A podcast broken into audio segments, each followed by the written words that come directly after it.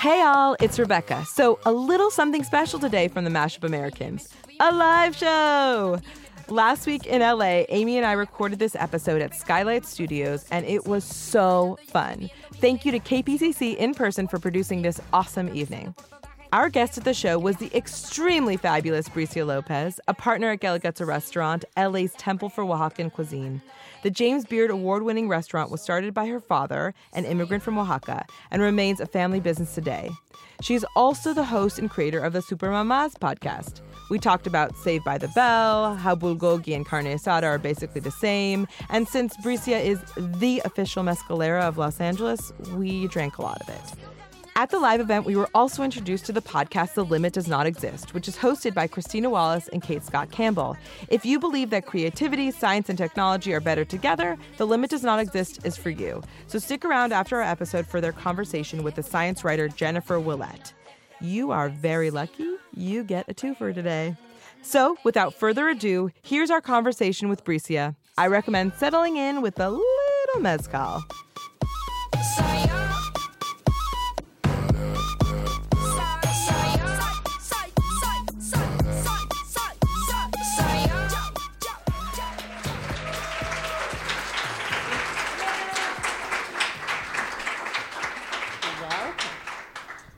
guys didn't get my memo about having my Beyonce wind up here. Oh, I know. I'm really sorry. It's really good for the hair. There, yeah. There you go. Um, also, we're just so excited to have you here today. Uh, so, in honor of you, we're just going to be sipping something that uh, a little, something in I our don't even think I have any left. I know you, might. gave it you in the drank green in room, and I was like, preparation. oh, I thought this was for just right so now. we have a little. You know, you'll have some later, guys.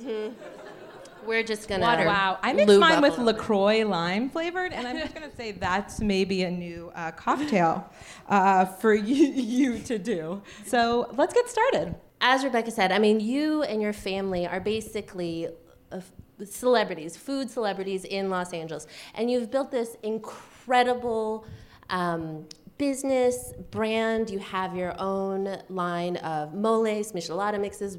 You know, from that, you've you and your sister have also been able to launch your media brand, and I think you know this is all like this great immigrant story, right? Like your dad came from Mexico, uh, your parents built this business from both sides of the border. Can you just tell us about, tell us your immigration story? Sure. So uh, my father, in 1994, Mexico went through one of their many, many, many economic recessions. this one particularly was really hard for my family. It was when the peso devaluated. So, like one day you went to sleep, you had 100 pesos in your pocket.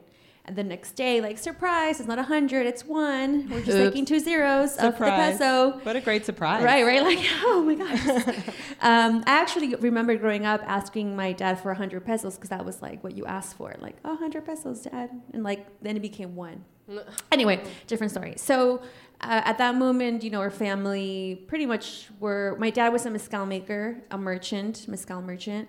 And he was just kind of like, had nothing. Like he was just like, this is really not going anywhere.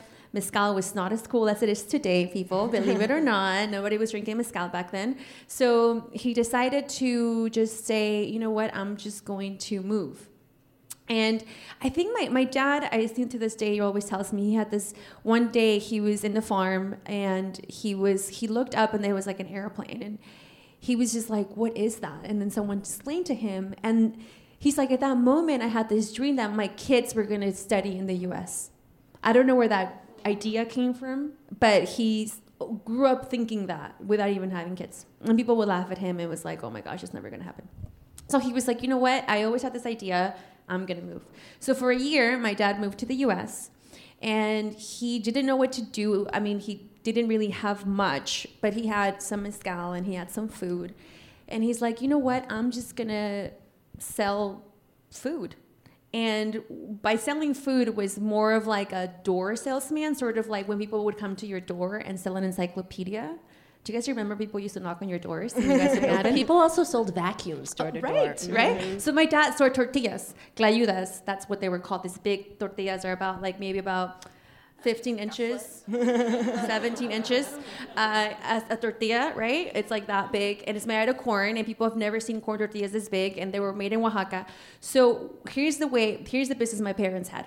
My mom, who lived in Oaxaca, still with her four children, would go to the market.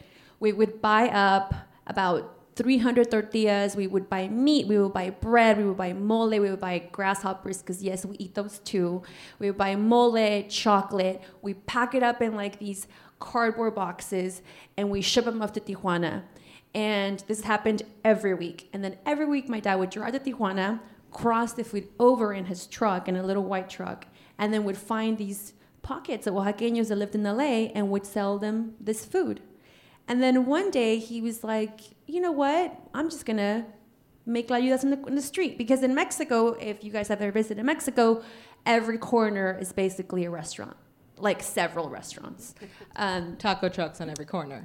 it's not even a No, truck, I- really. Bring it, girl. Yeah. It's not even really trucks. It's basically you go outside of your house and you put a table and you sell whatever you have, from orange juice to tacos at every, you know, or guisados, or you know, a lady that makes the best chicken soup. I mean, that's what you do to survive. So my dad started doing that, and then he was like, you know what? Um, I think I'm gonna open a restaurant. And to this day, my dad can't speak English, which I think it's like crazy. But he was able to build this sort of business with the help of his wife. And then a year after, of this sort of transactional relationship between Oaxaca and Los Angeles, we moved, and uh, it was work 24 7. That's That's in a nutshell. It's all, it's such an LA, it's such an American story, and it's such an LA story. You know, Guelaguetza sits geographically sort of in the center of Koreatown, right? Which is kind of a misnomer to say you're within Koreatown. I mean, Amy always jokes when she visits. All she's of like, LA "It is Koreatown." Isn't all of LA Koreatown? That's what I Um, think. but it's also a little El Salvador. It's also, you know, a big, it's a big Oaxacan community. Um, so, you know, among many, many other ethnicities. And so, how did that, being at the center of this mashup of many cultures, affect your worldview? And for a little perspective about this, you know, 49% of uh, LA is Hispanic, 11% is Asian, and 37% is foreign born. So let's remember that as we're defending our friends in this climate um, and ourselves. So, wh- how did that affect your worldview and sort of your palate? So I was 10 years old when I moved here. And so I come from Oaxaca, where it's like 100% of the population is Oaxacan. Zero diversity there. Um, and I've, okay, I always say this story, but I've n- had never seen like a blonde kid before, like blonde blue eyes, except Zach Morris from Saved by the Bell. Who's actually Asian? Yes. Did you know that? What? I know. My He's- mind I is think- blown wait, right now. He's Dutch and, And- Indonesian or Zach Mhm. Morris. Mhm. They had to dye his hair blonde. Yes. You're Boy's not welcome. blonde. You are welcome. That could have Anyways, held- Zach was your only blonde. Had to raise Go my Asian on. flag. Yeah. Well, also, um, and Full House. We used to watch Full House and Saved by those are Bell. real blondes, I think. Yeah, yeah. yeah I, I, In a scary so, way. and I grew up play uh, make believe with my sister that we used to live in LA and spoke English. so it's like we, I swear to God, because we used to watch these shows, Saved by the Bell and House. So Well, um, yeah. when I actually saw one in person, I was like.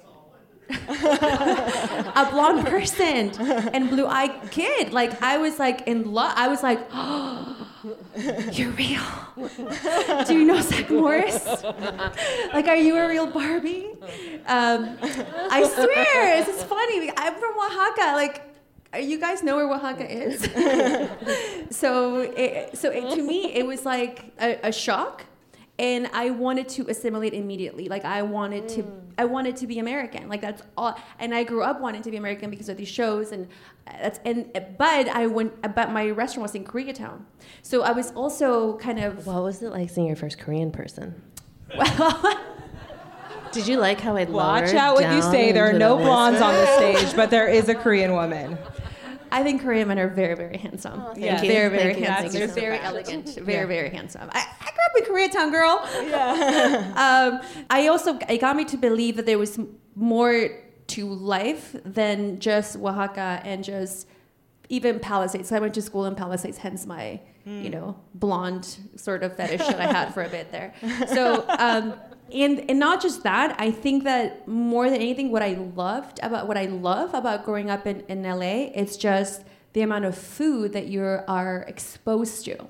So I come, you know, in Oaxaca, I take, I would take for granted all the greatness that I had, you know, like the wonderful sort of food I grew up with these different flavors. But when you get to LA, you not only have amazing Mexican food, but you have Korean food, Japanese. I mean, you have everything. And in Koreatown, you know, I was able to sort of relate to the Korean culture because our food is so similar. Your bulgogi is basically carne asada. I mean, mm-hmm. yeah. really, like basically that's what it is. So um, your gochujang, you know, we have salsa too, mm-hmm. you know. I'm nodding in recognition. this is all very insightful. Yeah, you know, um, you guys have um, this uh, soup. There's a, a, restaurant right across the street from a restaurant that they sell this beef soup, uh, gold, golbijan, I think it's called. Mm-hmm. And it's exactly like caldo de res and uh, caldo de espinazo de res. And I was just, I, I always felt like, wow, like this is really cool. Like I would have never known. And every time I have friends that come from Mexico to visit, I always say like, dude, you were like in the best place to eat. Just eat. Go and eat. Like don't even worry about going sightseeing. Just go and eat. Mm-hmm. Then rest. then go eat again. Did your family ever consider? I mean, right now, I think like to have a uh, this is a terrible word fusion restaurant where you're like where we're crossing the borders with our food. It's almost at this point it's now trite right? Like what people are looking for is an authentic experience. Was there ever a temptation? Did your family ever consider that with Guelaguetza so when my dad first opened he opened in a little restaurant that had failed like time and time over. And uh, this is in 94 95 94 when my dad opened. And back then like people really didn't even know much about mexican food right? Like they're eh, 94 like mexican food was like combo number one. That's about it. Like rice beans that's it. And my dad here comes and introducing this food that's not just mexican. It's like oaxacan food serving mole and clayudas and like my gosh you're like serving like crickets you know? It's like crazy.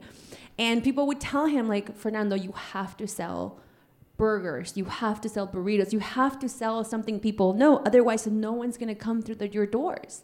And he's like, you know, let me tell, and, and he would say, you know, I am not, I, I don't want to appeal to the masses. All I want is to feed my people. All I want is to give my people, my community, a place for them to have food and remember where they come from. That's all. And I know that if they like it, everyone would like it because there is not one person that's more demanding in their food than a Oaxaqueño. I mean, they're, believe me, like people, we have jokes that we people from Oaxaca that we're so complicated, we even roll our cheese into a ball. Like, it's, it's real. Like, we are not, we're crazy. That is a really I- insightful to, to sort of this idea of authenticity or letting people join, you know, um, welcoming people in by just doing what you do best and appealing to yourself and to your community. Mm-hmm. I mean, it's interesting because I was just reading an article that actually a lot of um, around a little bit earlier than that, but a lot of people working in kitchens were actually in throughout LA and not just in Oaxacan kitchens were actually Oaxaqueños. Oh, that? to the day, to right. this day. I mean, I think a lot of chefs always give so much credit to the people from Oaxaca. I mean, uh, even if you if you open, um, gosh, I can't remember his name, but the chef from Gjelina, he opens up his book and he talks about the people in his kitchen and they're all from Oaxaca. Pizza Mozza, I was just there not too long ago and most of the staff is from Oaxaca and I cry. I, I mean, I'm not gonna cry right now, oh, but all the time. Feel um, free. They brought out this um, little latte, and they had spelled like Oaxaca and Guelaguetza on the latte. Oh, really? And they all came out, and I felt like so happy and proud that they, you know, it's like their service. You know, you know, you like to believe that people acknowledge them. You like to believe that people are nice, and you like to believe that people appreciate those people, the invisible people, the people that are just serving you or bussing because they're not even they're not even your servers you know they're just your bussers and they're the people who are in your kitchen. And you like to believe that people appreciate them.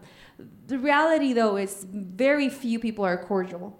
So to kind of i don't know just to kind of have that warm feeling of somebody that's one of yours to be on the other side as like the you know the guest.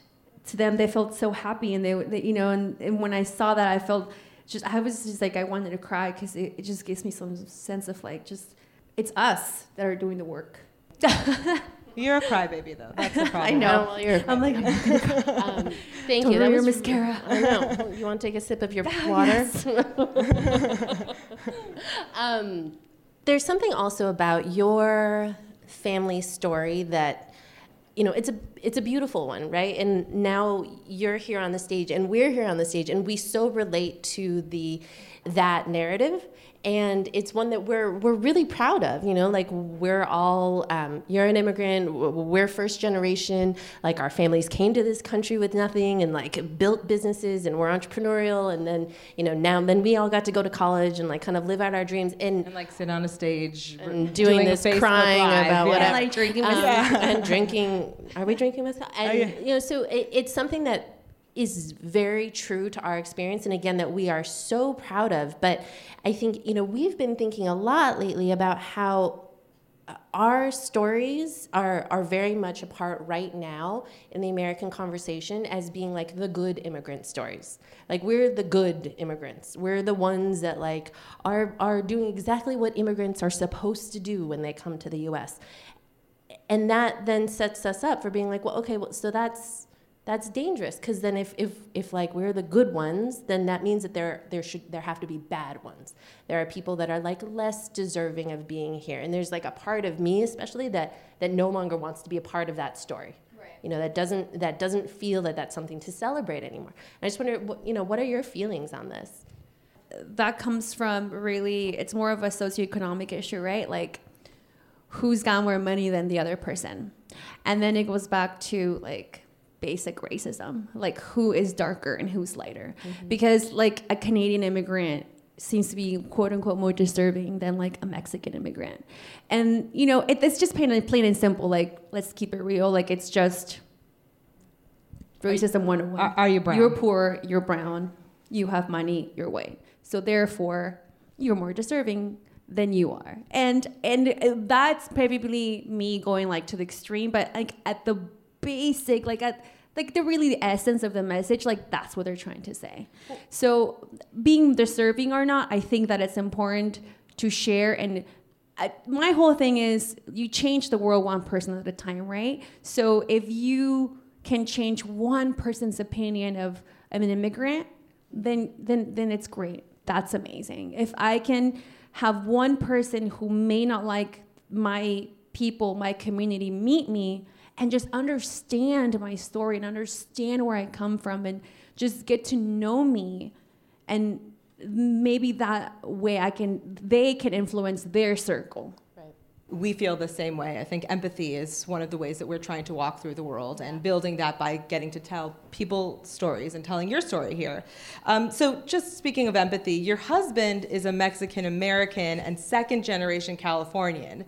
So, you're a Mexican immigrant, as we discussed. Do you have different ways of being Mexican and do you have different ideas of Mexican food? Very, very much so different. uh, very much so. And how is his Spanish? Um, he, he speaks Spanish. He speaks Spanish. It's I funny. mean, he works for a Spanish He does- language radio he station, does. doesn't he he? does. The, you know, the other day, he was talking to um, our contractor in Spanish. And I, you know, I let him talk, and then the entire time, he got he was like, "Babe, think he understood me?" And I was like, "Well, I think like half of the half of the message didn't go well, and then the other half, I think he just can cite it with you. But I'll talk to him tomorrow." yeah. uh, so he, he speaks Spanish. Um, very different. Like we grew up listening to different music. You know, um, I grew up listening to Juan Gabriel, Amanda Miguel, Luis Miguel, Camilo Sesto, just like very typical like different music. He grew up listening to Johnny Cash. You know, he he like he shows he grew up diff- watching different movies. Like he um, you, know like great you know Mexican American loves you know Morrissey. You know, Yeah. good Yeah. Mexican American boy. If you don't know that, there's a um, sec- It's not secret at all, actually. It's not There's a secret. Huge population, uh, and it's uh like a love fest with Morrissey. That's a, Mex- a Chicano and Mexican American He population. doesn't, you know, he doesn't. He doesn't really consider himself a Chicano, So, though. so and, and also. Mexican Americans who identify. There's even a band called Mexrrissey, which I recommend you check out. yeah. and I had no idea who Morrissey it was. I still kind of Um, don't. You know what is funny is that uh, for Mexican Americans and the Roma Mexicans, you know, I can live with Vicente Fernandez. I, you know, I, I don't mind him. I like him. I, I don't love him, and he loves Vicente Fernandez, and I'm like, what? I was We born in Mexico. I don't even like. Vicente Fernandez that much. So Yeah. that's like a weird thing that we have. Food, you know, he he was his mom cooked more flour tortillas. Hmm. I didn't have a flour tortilla until I moved to the U.S. So like that was another big one. Um, he- what do you make for your son? Oh man, this is where like this is where like I'm gonna lose my cred here because we're so like we're like that health nut family, you know. We're like that like you know like almond milk and like vegan on the weekdays. You know what I mean? Meat only once a week. Uh, I cannot relate to this. I so, cannot relate. so that's where I think that's where we kind of get like you know it's like a new age, right? Like this is like the new identity. That's identity. where you like, turn into white people. but this is why we don't like this is this is why I don't like labels. This is why I don't like labels because it's like someone would label you something. It's like, well, well, you're not really that because you do this, right? Or like, what do you mean you don't eat carne asada every day? I'm like, because I like quinoa and broccoli, dude. Like, why do I have to eat carne asada every day? You know, like it's just it, I don't have to. I don't have to be one thing. Like this is the whole. This is this is who I am. So my son loves clayudas. I will say that. And it's mm-hmm. funny because at the restaurant, uh, again, our clayudas, the big tortillas, and we um, actually, with the way we package them, we package them on a pizza box. So with my every time my son sees a pizza box, he goes, "Oh, mommy, una clayuda," and I'm like, "Oh, sure." yeah, that's Here. the best. He thinks Yeah. everything is a So he clayuda. thinks everything's like clayuda. Well, first of all, that's the premise of the Mashup Americans. You get to do you and be all the things that you want to be, and that's authentic to your experience and probably a lot more people than i- is sort of typically represented. Um, so, with that, I think we're going to go into our mashup speed round. Um, Bricia, how do you mash up? Even though I was born in Mexico and I am an immigrant, I do consider myself Mexican American because I do like quinoa. um, so I definitely am a Mexican American, um, and I'm married to a Mexican American man. Then again, I'm very Oaxacan, so. I know we are short on time. I have to say this one story. We went to Vegas once, and my little sister was pulled on stage, and then they asked her, "Hi, where are you from?" And she was like, "Oaxaca." And like nobody knew what that was, you know. It was just before like people even knew, you know, lots about Mexico. So then she was like Oaxaca, and then they were like, uh, "Excuse me," and she was like, "Uh, uh, Mexico." anyway, so anyway, yes, I guess I would say a Oaxacan Mexican American. I'm married to a Mexican American man. Um, what is your Starbucks name? My Starbucks name for a long time, my Starbucks name was just Anna because I was just I was so tired of people misspelling my name, and I so I would just be like just Anna. Until one guy was like, "Is that with two N's on one end?" And I was like, "You know what? If that's gonna cost me trouble, I'm just gonna go with Bricia." So I just say my name Bricia, and then I make people re like erase my name and re-put it because I'm like, no, I love my name, so I had to like take that back. Awesome. Yeah, What did you or do you call your grandmother? abuelita. What languages do you speak? Spanish and Mexican. The Spanish Mexican. Spanish Mexican and English. Very different, by the way. Trust me. What's your comfort food? I love me any type of sandwich. Anything mm-hmm. with two breads and something in between. From a semita to a torta to a torta ahogada to a good old turkey club to a po' boy to uh, oh my gosh, like a tuna melt, bagel. I mean, I have this huge fascination with sandwiches. Like I can, I feel like I want to write a book on sandwiches just because I have this whole like. I would love to read your book on sandwiches, but there has to be a section about when, when you have to go gluten free. I feel like no, I am not gluten free. I am not. I know that. I love sandwiches too much. What's always in your fridge? I have a kid, so uh, I always have to have like milk, eggs, coconut water because my baby loves coconut water, um, and I always have to have beans. Always have to have beans. Um, what dating advice did you get from your immigrant parents? I don't. They don't talk to me about. No. My dad still fast forward sex scenes when we watch movies. true story. True story. My dad can even hear the word penis because he would walk out the room. Don't listen to this, Pops. Um, what do you spend money on that your parents never would? Anthony Robbins seminars, Really? audiobooks and stuff. Yeah. Oh my God, there's a Any l- Anthony Robbins fans here? I mean, Tony uh, Robbins? Okay, okay. I I'm mean- alone. And my dad's still like, he's like, you're going to a what? I could teach you that. I've been telling you that your whole life. You listen to me, you gotta go pay some man to tell you that. Yeah. And you were like, penis, dad. exactly.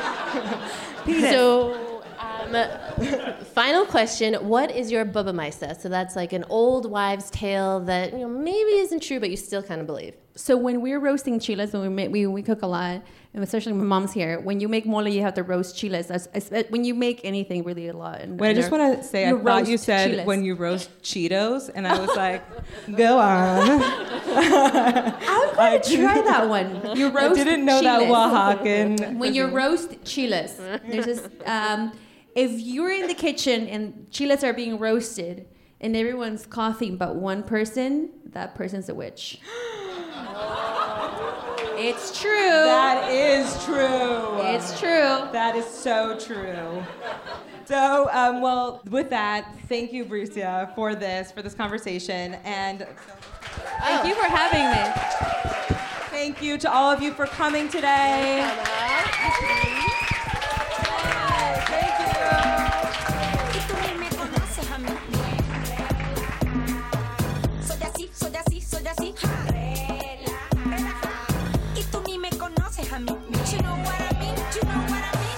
Any opportunity we get to talk about Mark Paul Gosselaar is a delight. So thank you to Bricia Lopez for being 100% you. If you're in LA, go eat delicious food at Guelaguetza. And if you're not in LA, you can still get Oaxacan deliciousness delivered to your home. Check out ilovemole.com and follow Bricia on all the socials at Bricia Lopez. That's B R I C I A L O P E Z.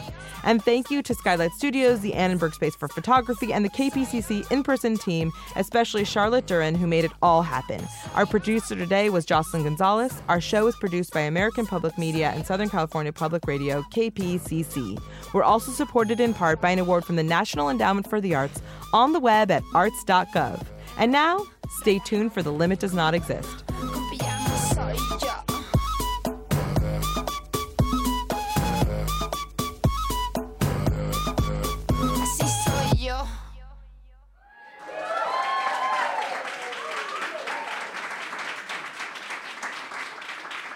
I'm Cate Scott Campbell. I'm Christina Wallace. I'm an actress, I am an entrepreneur, a writer, a writer, producer. frequent public speaker. I like to make things. I am a woman in tech, One woman think tank. pianist, cellist, and chorister.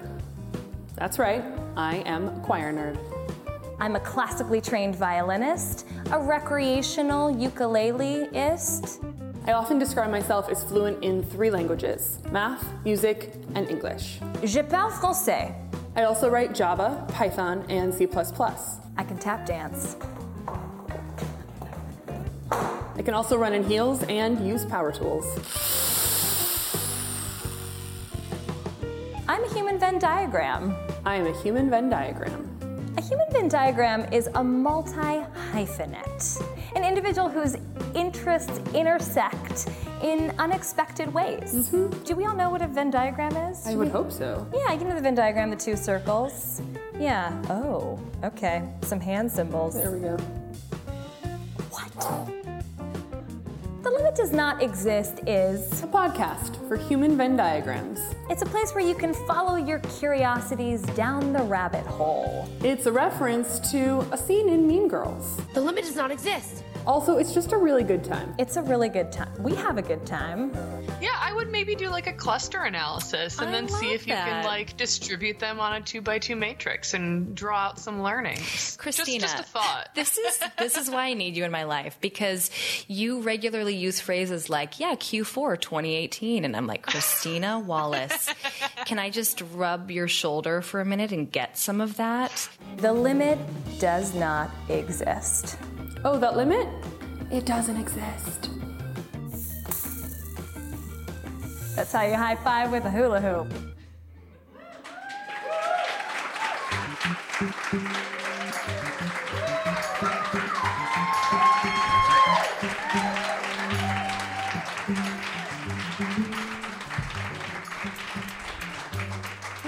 I'm Christina Wallace. And I'm Cate Scott Campbell. And you're listening to a live taping of The Limit Does Not Exist. A podcast for human Venn diagram. Coming at you every single Monday. And hosted by us. Okay, so if you guys listen to our show, we, say that a few times, right? It's at the top of every episode.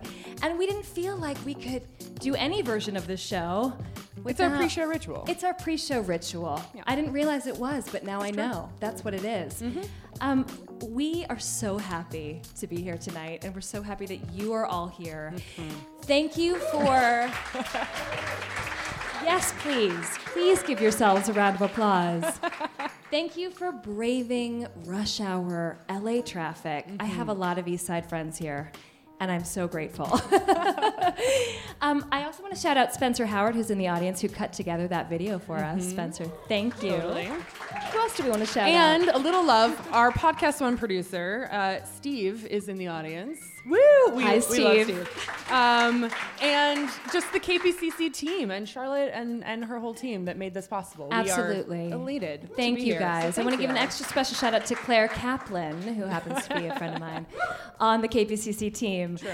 So we're just going to get right to it, you guys. We are so excited about our guest tonight. I have had a serious internet crush on her for years. And this is really huge that she's coming on our show. Mm-hmm. Jennifer Ouellette is a science writer. She's currently based in LA, so we are in her hometown, as she is in ours. Mine? Mm. No. I'm New on a plane. Yeah. Yeah. You're on a plane in a little bit. Uh, Jennifer was formerly the science editor at Gizmodo. She's the author of four popular science books, including The Physics of the Buffyverse, which is how Jennifer came on my radar. It uses the characters, concepts, and plot lines of, that's right, Buffy the Vampire Slayer, and its very popular spin-off, Angel, shout out to Angel, uh, to illustrate a wide range of concepts in the physical sciences. Jennifer also wrote the Calculus Diaries, which is a really fun account of her year spent confronting her math phobia. I know some of us in this room have experienced that. Um, and how she learned to apply calculus to everything from gas mileage to rides at Disneyland. Shout out to my Disney friends in the audience. Um, and uh, to, to things like warding off zombies, as one does. As one does. Uh, her latest book is called Me, Myself, and Why Searching for the Science of Self. And she draws on cutting edge research in genetics, neuroscience, and psychology to explore the mysteries of human identity and behavior. And to kind of ask the question how did we get to be who we are, which we're really into on our are. show. It's true. Uh, Jennifer's work has appeared in places like the Washington Post, LA Times, New York Times Book Review, Scientific American, and many, many more places. Totally. So, as you may have surmised, she has strong interests in the intersection of science and popular culture, science communication. Really, that is, uh, I think, the crux of the Venn diagram as we would draw it out for Jennifer. Um, but she's also founding director of the Science and Entertainment Exchange, a Los Angeles based initiative of the National Academy of Sciences aimed at fostering creative collaborations between scientists and the entertainment industry. Yes, so perfect so fit into that. in Yes. Hollywood and LA. Um, she's a journalist in residence. She's an instructor. She does a lot of things. So, also, a side note, in true human Venn diagram form, she holds a black belt in jujitsu. That's so right. don't cross her. Uh, been known to draw on that expertise from time to time to demonstrate the fundamentals of what else? Newtonian uh, mechanics. I mean, as you do. So, uh, without further ado, let's welcome Jennifer up on the stage. Yeah! Woohoo!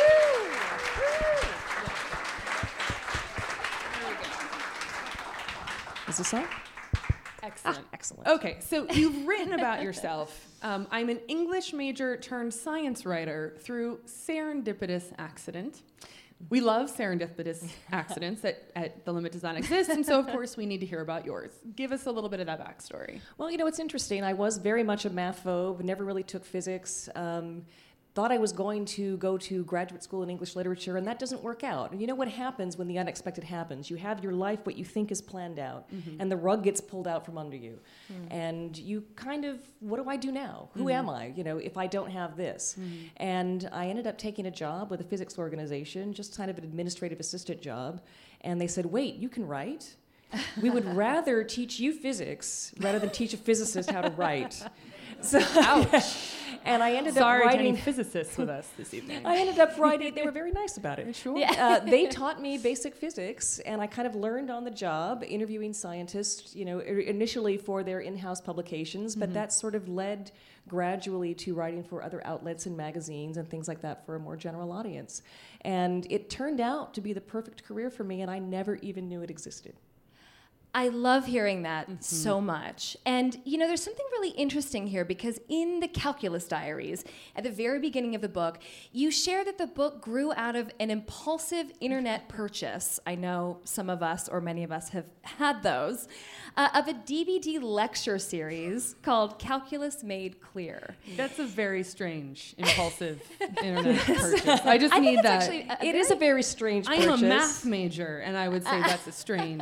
Uh, you have to chalk it down to being in love. Okay. Okay, because I had just met the man who would become my husband, and he was visiting me in D.C. We had been dating literally one month, and I was crazy about this dude. And you needed to know more calculus. He was doing a, he was doing his first series of lectures for the teaching company, which was the same company that did this. So I thought, well, my my boyfriend is doing this, so I'm going to like going to learn some math. and then I, love and I decided to blog about it because I thought, well, I'm never going to do this if I don't actually like put myself on notice. I love this so much because some people think it's like a sacrifice for love when they, you know, tolerate a sports game or I don't know. I sitting freaking learned calculus. You learned calculus did. for love. And you guys are very happily married, might we I actually add. are. We actually Yes, are. and It's your our- husband It is our 10 year anniversary this year. Oh my gosh. And my husband is a- Congratulations. And my husband is a physicist at Caltech. yes. Oh my goodness. Fabulous. Uh, and also has written wonderful books. Yes, his name is Sean Carroll, and you should you should Google it. So, so back to this impulsive, love drunk purchase Uh-huh. that you had one late night on the internet. So, how much has your Rather, how much has the role of spontaneity and serendipity played in your career path? Because you know, I'm really interested by mm. this. It seems that people we talk to on our show, there are these unexpected twists and turns. And I'm mm. just curious, you know, have you worked to cultivate a sense of spontaneity or has it just kind of happened and you went with it? I think that you have you have to cultivate is a sense of openness, mm-hmm. um, so that you can take advantage of the serendipitous things that come about when they do. People make a mistake of either being too rigid or too loose. Mm-hmm. And you know you need the discipline. I'm a very disciplined person. I like to have my plan. I like to kind of mm-hmm. you know I'm, I'm a to-do list maker. I know you are too. I love my list. You know, do and too. you know we have calendars and we stick by them. Trello. But you have to be mm. willing at some point to throw the rule book out the window, throw the schedule out the window, and take advantage of something new when it piques your interest. And that's where the spontaneity comes in. And the discipline actually m- means that you can better take advantage of mm-hmm. these new opportunities because you've actually done some of the work to prepare for it. Is there a, a Even though you didn't know you were preparing for it, you were in some way So you were preparing for it. disciplined about that your everything is spontaneity. yeah i mean is there some feeling where you know okay this is the point where Yeah. i jump off the cliff right or or follow this whim or I don't think it's it's not this big eureka moment. Yeah. You know, I, I've never had a moment where, I, where it, it was more these gradual little steps and just following these different things, and suddenly five years later, it's like, how did I even get here? Mm-hmm. And you look back and you can see that these tiny little decisions that you made along the way that you didn't think were all that significant Mm-hmm. ended up really shaping the path that your life took. And my path has taken this very weird, you know, trajectory. It has not been a straight line. Well, I love this. So, I, I, my day job, one of the things that I do, as we were talking about before this, is around how do you build growth and true innovation in corporate world. In, in um, how do you take that startup mentality and take it to big enterprises? And one of the things that big enterprises really struggle with is they want to strategic plan their way to these big aha innovations that will be the future of their companies. And we have to break them of that mentality. You, you can't write a 10 year strategic plan toward the future. Um, you have to take a more of a discovery approach. And really, as we talk about a lot on the show, this portfolio approach to projects and ideas and interests, because you don't actually know which one can ride the wave of the future, right? Right. When You have to throw a lot at the wall and see what sticks. Exactly. that sort of outside event or that moment of, of serendipity that you're like, oh, I've got I've got a thing that I can take advantage of here because Mm-hmm. I was sort of prepared with all of all the different pieces that I put together around my life. Right, right. So, so your most recent book is Mm-hmm. called "Me, Myself, and Why: Searching for the Science of Self," and you know it takes readers on a tour of the science behind who we are, how we got this way, how did we become professional pasta throwers or how do we start deciding that we wanted to which is what i like to call myself uh, how do we decide that we wanted to you know manage a portfolio of, of skills. So you know how in fact did we get this way in one sentence or less? No i'm just kidding.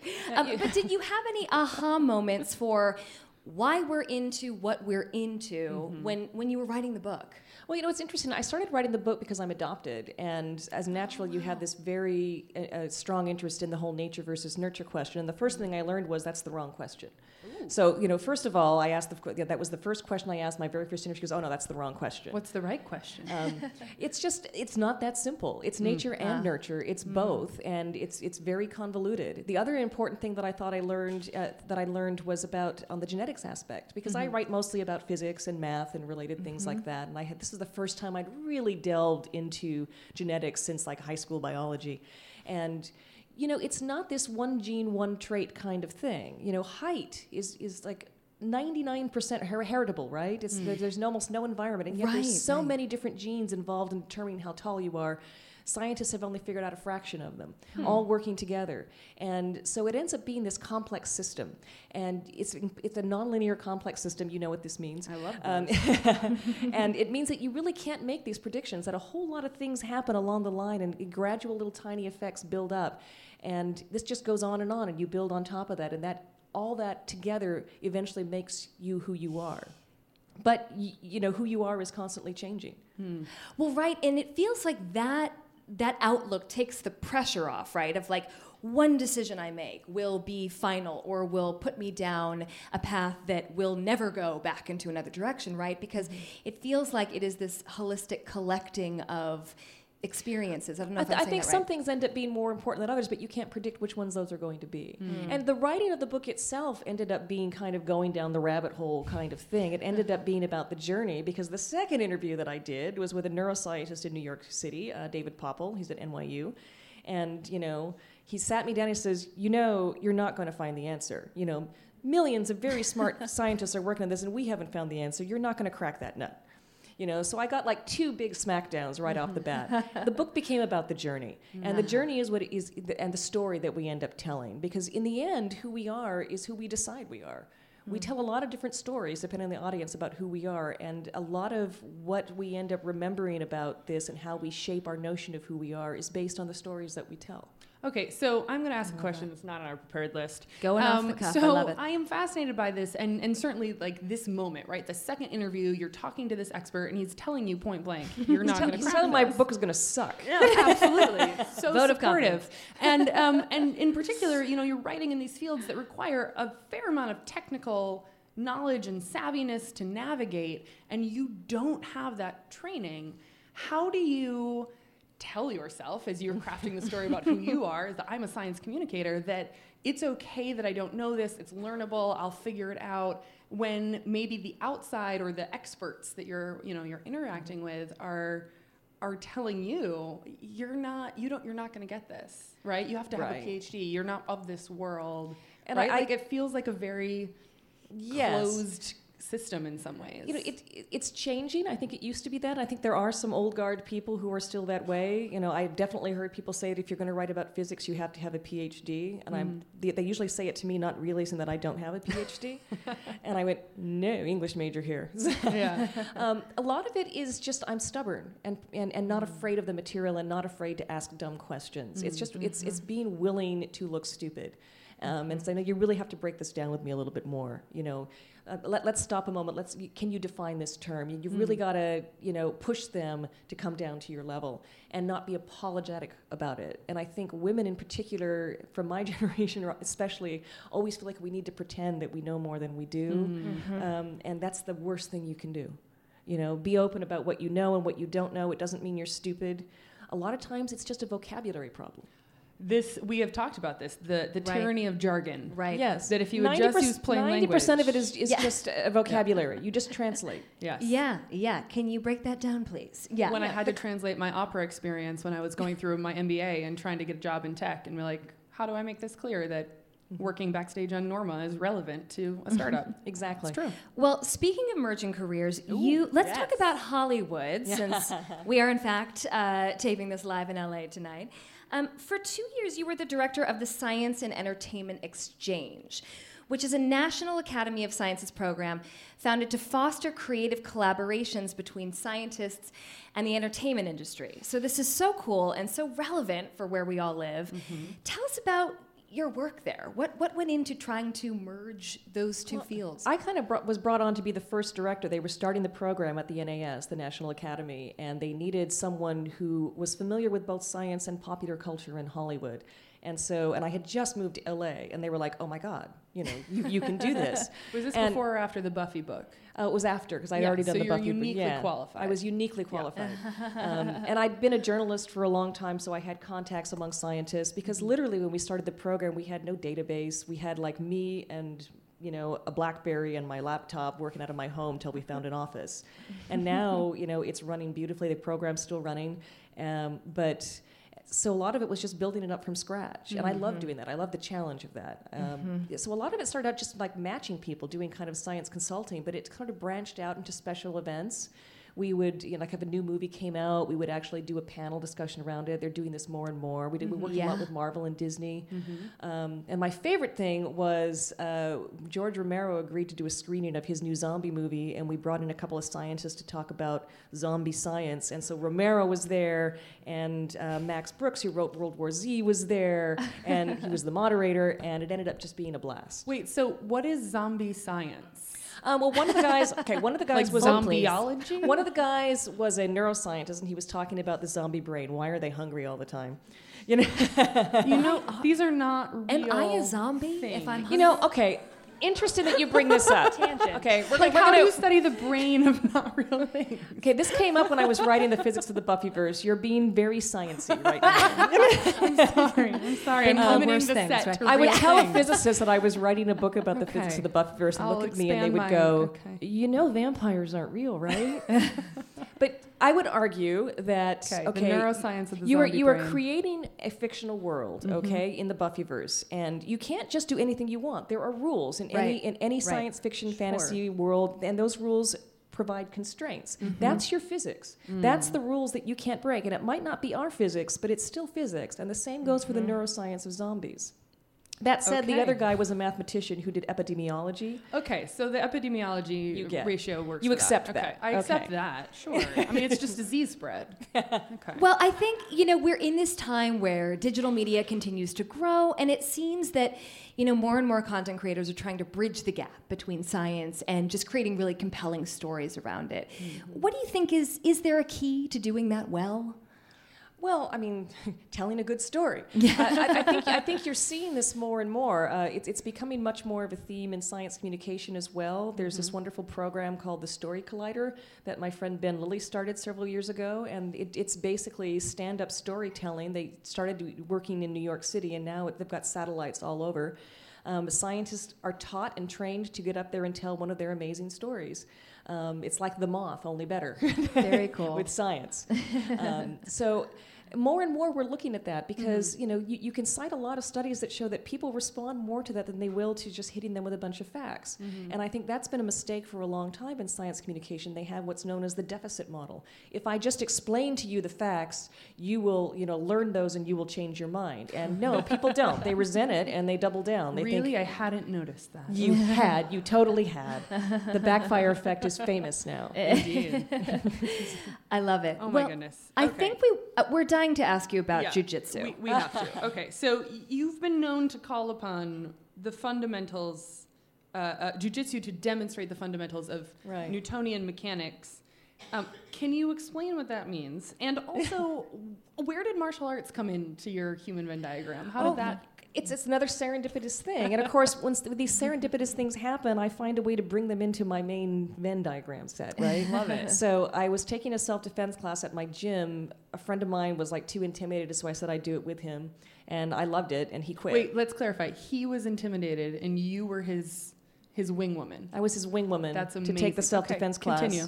And um, I just loved it. First of all, the first thing you do when you learn jujitsu is you spend the first two weeks learning how to fall. Mm. And that's a wonderful metaphor because the, the, the thing that I, the lesson I looked, took out of that was it's okay to fail. That failure is actually a process of learning. And it really taught me to get over my anxiety because when you're a really overachieving, disciplined person, the one thing you hate is letting people down or letting yourself down. Yep. And in martial arts, if you don't fail over and over and over again a thousand times, you will never get good. Hmm. So, and of course, there's a lot of physics in martial arts, and I loved it. And there's a lot of, you know, anatomy and biology. Um, I, my favorite part was one of my instructors was doing his dental studies. Uh, he was becoming a dentist, and they were in their anatomy, their, their dissection portion. And when you're a dentist, you actually have to go all the way down the arm because all those nerves are connected to your teeth. Really? I didn't know- realize I that. didn't either. So I was having trouble with one of the arm bars. And he said, All right. And what is an what's arm bar? An arm bar is where I would basically, I can't show it because I'm holding a mic. I would basically try and break your arm, but like a door and a hinge. Oh, You, okay. You you want to like, you know, the arm does this, but it doesn't go that way, right? Correct. So you want to get you want to like lock it in here and then a lever principle, pull down there and bust the arm that way. Oh, I That- have to take jujitsu. Okay, that's I'm a simple really arm. queasy right now. That's a simple arm bar. There's another way to rip out the rotator cuff, and that's the one that I was having trouble with. So, Okay, You, you, you want were trying to figure out how to do it, right? yeah, so he snuck me into the anatomy lab, and we ended up practicing arm bars on the corpses for an hour. it was like the best thing I've ever done in my life. That You're horrified, is- but I did it. That has got to be the best jujitsu Wait, story. wait, pause.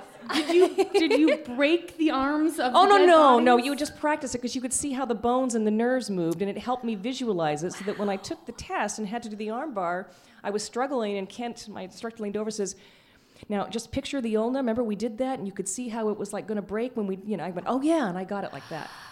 I I see how you are not afraid of very much since doing that.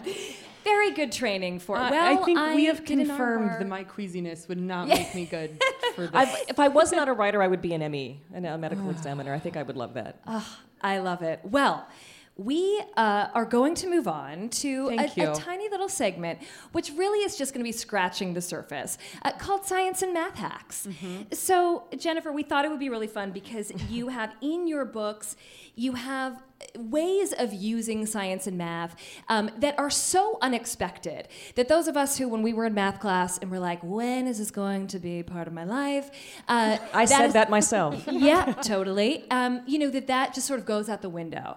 So we thought, and of course, because we're breezing through these, uh, if you guys want to hear more, the Calculus Diaries, the Physics of the Buffyverse, you have awesome deep dives into these. Um, She wouldn't let me bring my whiteboard and walk you through the equations. and you said that, I'm like, oh, did you bring your whiteboard? Geek over here. Okay, so the first one we thought we'd ask you about is that it is housing, is buying a house. So it mm-hmm. is no secret. Look at that lovely little cottage. Thank you to Liz at KPCC for pulling these images. Mm-hmm.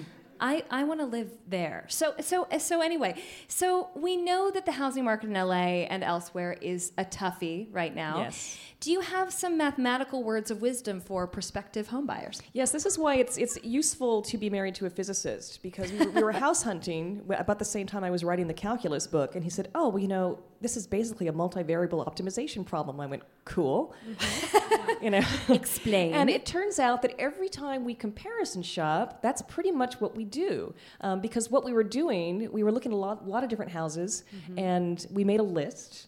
You know, of the things that we liked about each one, the things that were important to us, and which ones met where. And you're never going to find the perfect place. We know this from watching House Hunters all the time on HGTV. um, Plus, there are only three choices. Anyway, so, I mean, you do that. House, House Hunter's joke. So I did it. I did it the old-fashioned way with the list, and my husband came up with an equation, and and he basically assigned a variable to each one of those Sure, you have a things. And of course, you need a constraint, which is the mm-hmm. price, because you mm-hmm. can just set everything to infinity to get your perfect house. But you know, we're you know we're not rich, so, and it ends up actually working. We did our each our own way, and his equation came up with the same answer that my old-fashioned method did. so we are this. all doing calculus. Every time you comparison shop, you whether you know it or not, you're doing calculus. I, I love it. Now, has, has it. he published this equation? It's not. It doesn't need to publish. It's it's a standard calculus equation. Yeah. It's in any any textbook. No, but you have to apply your personal weights depending on the variables. Yes, I think he made up his you. own variables. You can have fun with the variables, Okay. right? I feel like there's a good blog post Christina, carry us into our next hack. So, in the calculus diaries, She's a math geek. I love this. I mean, I built an Excel model when I was apartment uh, shopping recently. Um, okay, so in the calculus diaries, you wrote, uh, "Everyone should visit Disneyland with a physicist in tow, just There it for the novelty." I mean, that sounds like fun. Period. But um, in an entirely, it's an entirely new way of looking at the Magic Kingdom. So, can you share your favorite piece of Disneyland physics so we can feel super knowledgeable next time we go? Sure. Um, my, my favorite physics problem was actually Space Mountain because you know Space Mountain is this is you're, you're in the dark, right? Yeah. And you're on a, on a uh, on a roller coaster. Little and you- topsy-turvy. So and but you can feel acceleration. You can feel the g forces, right? Mm-hmm. And there, believe it or not, there's an app for this called an accelerometer that you can get on your iPhone. Mm-hmm. And physics uh, classes do this all the time. Every June, they, they take their people to Six Flags and they have their homemade accelerometers and they ride the roller coaster. And that gives them essentially the acceleration function because it plots their acceleration at every point along this curve. If you've done any calculus, curves are the faces of functions, mm-hmm. mathematical functions, and that gives you a formula. And what you can then do is okay, now you know the acceleration and you want to find out the position. And you got to kind of be tricky. You've got to like first of all, you've got to do take an integral. You've got to add up a whole bunch of all, all those acceleration things, and that gives you your velocity. And then you add up all the velocities, and that gives you your position. So it's a way of I have this piece of information, and I want this piece of information, and I can use calculus to figure that out. So next time you go to Disneyland, get the accelerometer app, and Yes. your mind will be blown. That is that is so. well, now I just cool. kind of want to to plot that at Disneyland for Space Mountain, and then go to like Six Flags and do all of them, and be able to kind of Yeah. comparison. It is a complicated problem. You might need a computer because you've got vectors changing. Wait a minute, remember. Christina. Fair. Did you just put a math hack in another math hack? Is that what happened? Is that not how you have fun? Um, I'm having fun. I'm Okay. having a great time. Uh, awesome. Okay, we have time for one more, uh, which is to solve this age old Buffy the Vampire Slayer question once and for all. there she is. Hello, Buffy. Uh, what is the best kind of wood, indeed, to use for a stake, especially uh, if you are trying to slay? a Turok-Han, or an Uber vamp, as Buffy and her cohorts call them. Right. Uh, mm-hmm. those of you who don't watch the show, the Uber Vamp, you know, you stab, you stab, and they turn to dust with a, with a wooden stake. The Uber Vamp actually is an ancient vampire. and It's just got a really hard chest that acts a little bit like one of those bulletproof vests that you know that are made of a smart material for impact. The Olympic skiers wear them, mm-hmm. and the minute you have an impact, they'll tighten up and then they'll mm-hmm. loosen up again. Yeah, so it's like that. It's hard to stake through that, and it turns out that the kind of wood you use is really significant. And I ended up teaming up with a material scientist to do this, and he was great. Uh, because not only did he pract- he could come make little stakes out of different kinds of wood, but he also Thanksgiving weekend took some time to like practice with the cookie dough, stabbing each one, and then like writing down That the is results. how I have fun, FYI. Um, and it turns out you don't want pine. There's a reason that martial artists use pine boards when they break boards. They break to really break. easily. Oh, um, what you want is maple or ash, and ash in particular. And this is why you want to have a material scientist on your side. Mm-hmm. it's piezoelectric, which means that it emits a tiny spark.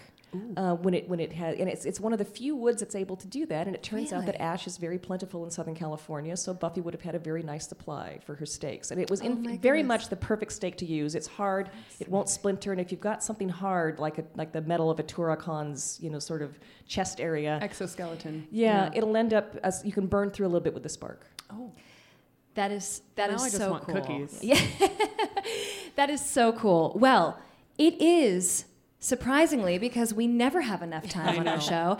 Time for the, lightning, lightning round.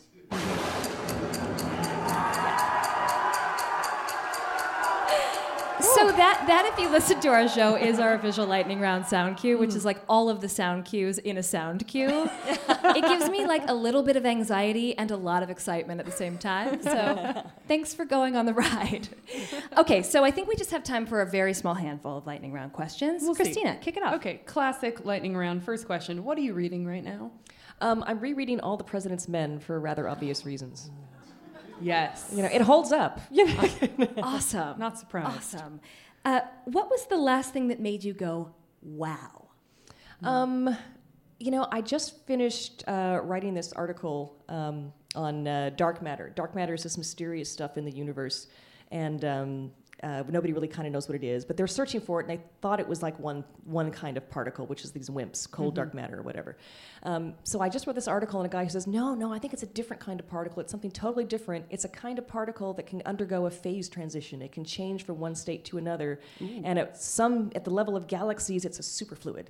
It has no viscosity and, and it has like these unique properties and at the bigger galaxy cluster scale it's not and it can change and i'd never heard that i mean i thought that the, the dark matter model was the dark matter model it turns out it's not it, c- it could be a lot more complicated and to me that's way more interesting and i hope that it's right although nature kind of does what it wants not what we want That's amazing. Okay. Wow. I know. Yeah. Uh, That's awesome. What is something you've recently added to your Venn diagram? This is interesting. I have a friend who's an artist. Her name's Lia Halloran. She's here in Los Angeles, and uh, her dad is a physicist. So a lot of her art pieces tend to have scientific themes, and she has been working on this gorgeous like series um, centered around uh, the, the women who uh, in the 1912 20s uh, were called Pickering's harem. They were at Harvard. They were the Harvard calculators, and they were the women that they hired to just go through all the pho- astrophotographic plates and identify galaxies and clusters and count all those sorts of things. Mhm. And they ended up, you know, it was one of the few times that women were ever hired to do anything remotely scientific. They weren't even allowed to get their PhDs or hold, you know, tenured positions or anything like that, but they were allowed to do this. And they actually made a couple of very significant discoveries. Henrietta Leavitt was one of them. Right. Um, so what uh, she's done is she's taken the plates that they used and she's created these wonderful cyanotype paintings of them. And what I'm working with her on is they're putting that together into a collective book, and we're all writing essays. And we're also going to be posing for paintings in these, these sort of sun paintings where you like sit out in the sun and it kind of creates a painting around your body. Oh, that's and it's so going to cool. be it's going to recreate a famous photo of the women like the paper doll photo where they're all standing out holding hands and so the women who are contributing to the catalog are going to be recreating that only with these cyanotypes Okay, that's really cool. That's really, really cool. i'm really excited about that Yeah. it's totally new i've never done anything like it before Absolutely. Well, last question is give a shout out for a woman who's doing awesome things in STEM or science communication, uh, in addition to Lia and everyone working on this project, someone that you just want to give a little extra love to. i'm actually going to do get a three in one. Um, uh, I, we, there's a Breaking the group here like called it. The Sirens, and they're a group of actresses. Um, they obviously, you know, are human Venn diagrams, so they're not just actresses. Um, but they basically are trying to merge uh, their acting and their music and all the things that they do with science. They are ri- trying to produce, write their own shows, and they're going on pitches. And um, one of them is a good friend of mine, Gia Mora, and she has a show called Einstein's Girl. It's a cabaret where she like does songs uh, based around Einstein and physics and science. Awesome. Taryn O'Neill is an actress. She's been on Gra- Granite Flats, and uh, she like writes sh- uh, science fiction short stories, and they're working on things together. And Tamara Krinsky does theater, and also you see her a lot of times on the red carpet at Marvel openings because that's she's the person who does those interviews. And together they are the Sirens, and I think that they're doing great work. That's awesome. Awesome. Well, Woo! yes, give it up for the Sirens. We will look out for them. And of course, if you guys want to know more about Jennifer's work, look her up. All of your books, they are such great reads. Thank you. Um, we're such big fans. We are. Thank Uh, you for joining us. Yes, and that that is our part of the show. Thank you so much, you guys, for coming. And uh, thank you